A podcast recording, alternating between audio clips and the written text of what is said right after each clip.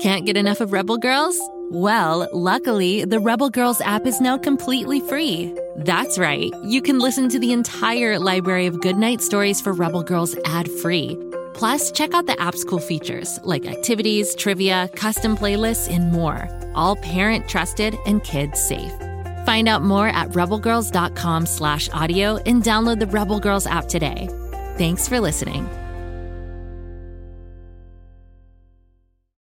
Hi, my name's Ren, and my best friend Drac is a vampire. Oh, but before you freak out, let me explain. Drac isn't like other vampires. He doesn't thirst for blood, he thirsts for knowledge. Each week, we hop into the coffin of curiosity for a spectacular adventure to learn about everything and anything, from how the sun works to why we burp.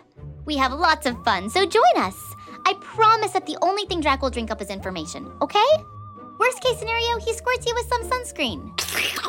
Search for Drac on Spotify, Apple, or wherever you get your podcasts for the ride of your life. Whee!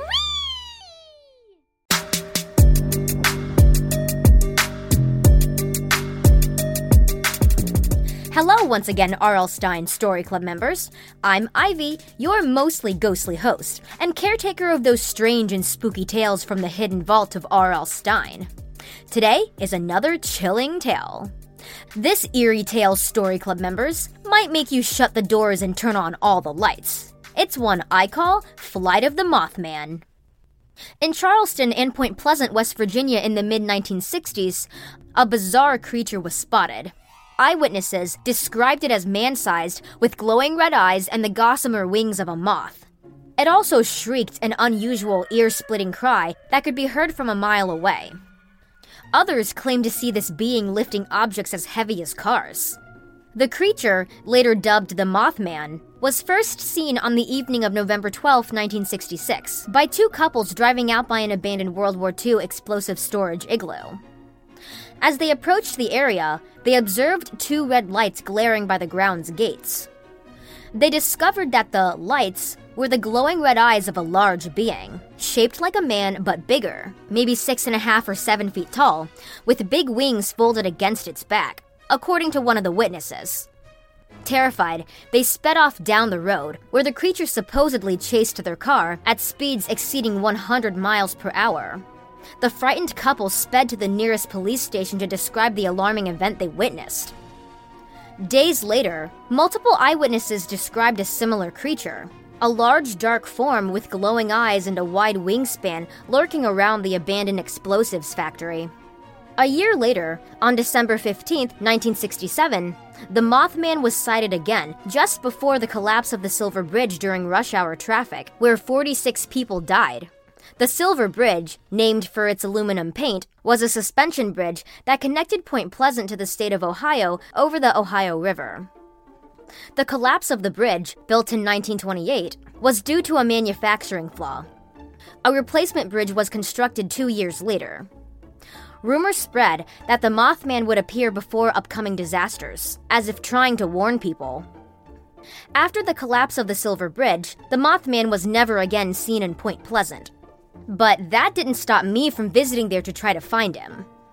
I decided to go in late November, since the first sighting was that month, over half a century ago, and the next one was in December, I decided to split the difference.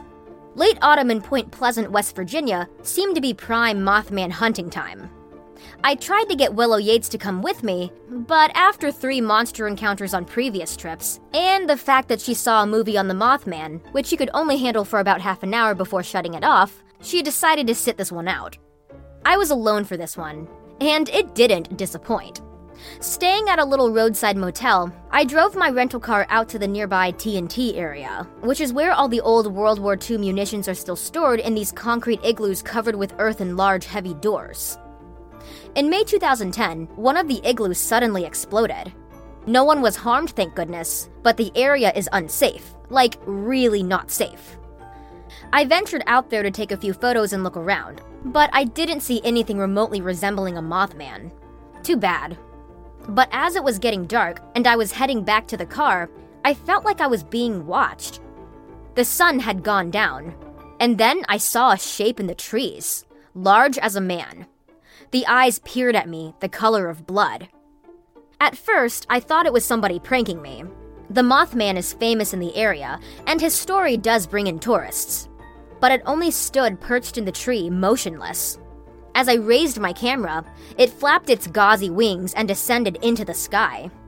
The moon had already risen, and for a brief moment, the Mothman flew in front of the glowing full orb, completely highlighted. I snapped a few photos and then I ran. Back at the motel, I looked at my images, but they were mostly terrible. Even as I used a photo editing app to make them clearer, they didn't reveal much. So much for my Mothman experience. That said, Willow Yates would have been petrified with fear, so it's best that she didn't come. The next day, I left Point Pleasant, kinda hoping to see the Mothman again, but equally hoping not to. I'm definitely braver than Willow, but that's about all the flying monsters I can handle right now, too, thank you very much. The only moths I care to see are the ones that thump at my porch light when I leave it on at night. Did you know there are a whole bunch of Go Kid Go shows? Of course, there's the R.L. Stine Story Club, and you're a member. There's also Bobby Wonder, a 10 year old alien from the planet Florp who's trying to protect the Earthlings of Pflugerville from local villainous Mighty Mila. And Lucy Wow over in the Big Red Barn inventing all sorts of cool stuff with her mechanical pygmy goat, Kapow. Just search for Bobby Wonder, Lucy Wow, or R.L. Stine Story Club wherever you get your podcasts and you'll find your way. Come back tomorrow for another episode, because every R.L. Stine Story Club member needs a little scare every day. Ivy out.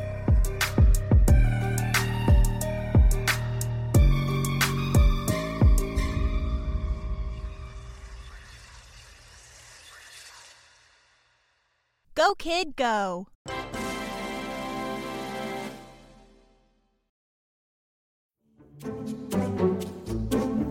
Do you like to laugh? Ah, who am I kidding? Who doesn't like to laugh? So, okay, if you love to laugh, you'll love Don't Break the Rules. It's a hilarious comedy improv podcast where the voice actors make up their lines on the spot and try to be the only actor who doesn't break the rules.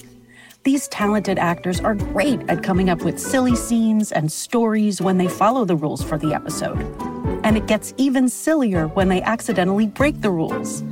The stories are guided by suggestions from kids like you, and the episodes feature laughs, burps, and the occasional unicorn. So if you'd like to giggle and play along, be sure to listen to Don't Break the Rules wherever you listen to podcasts.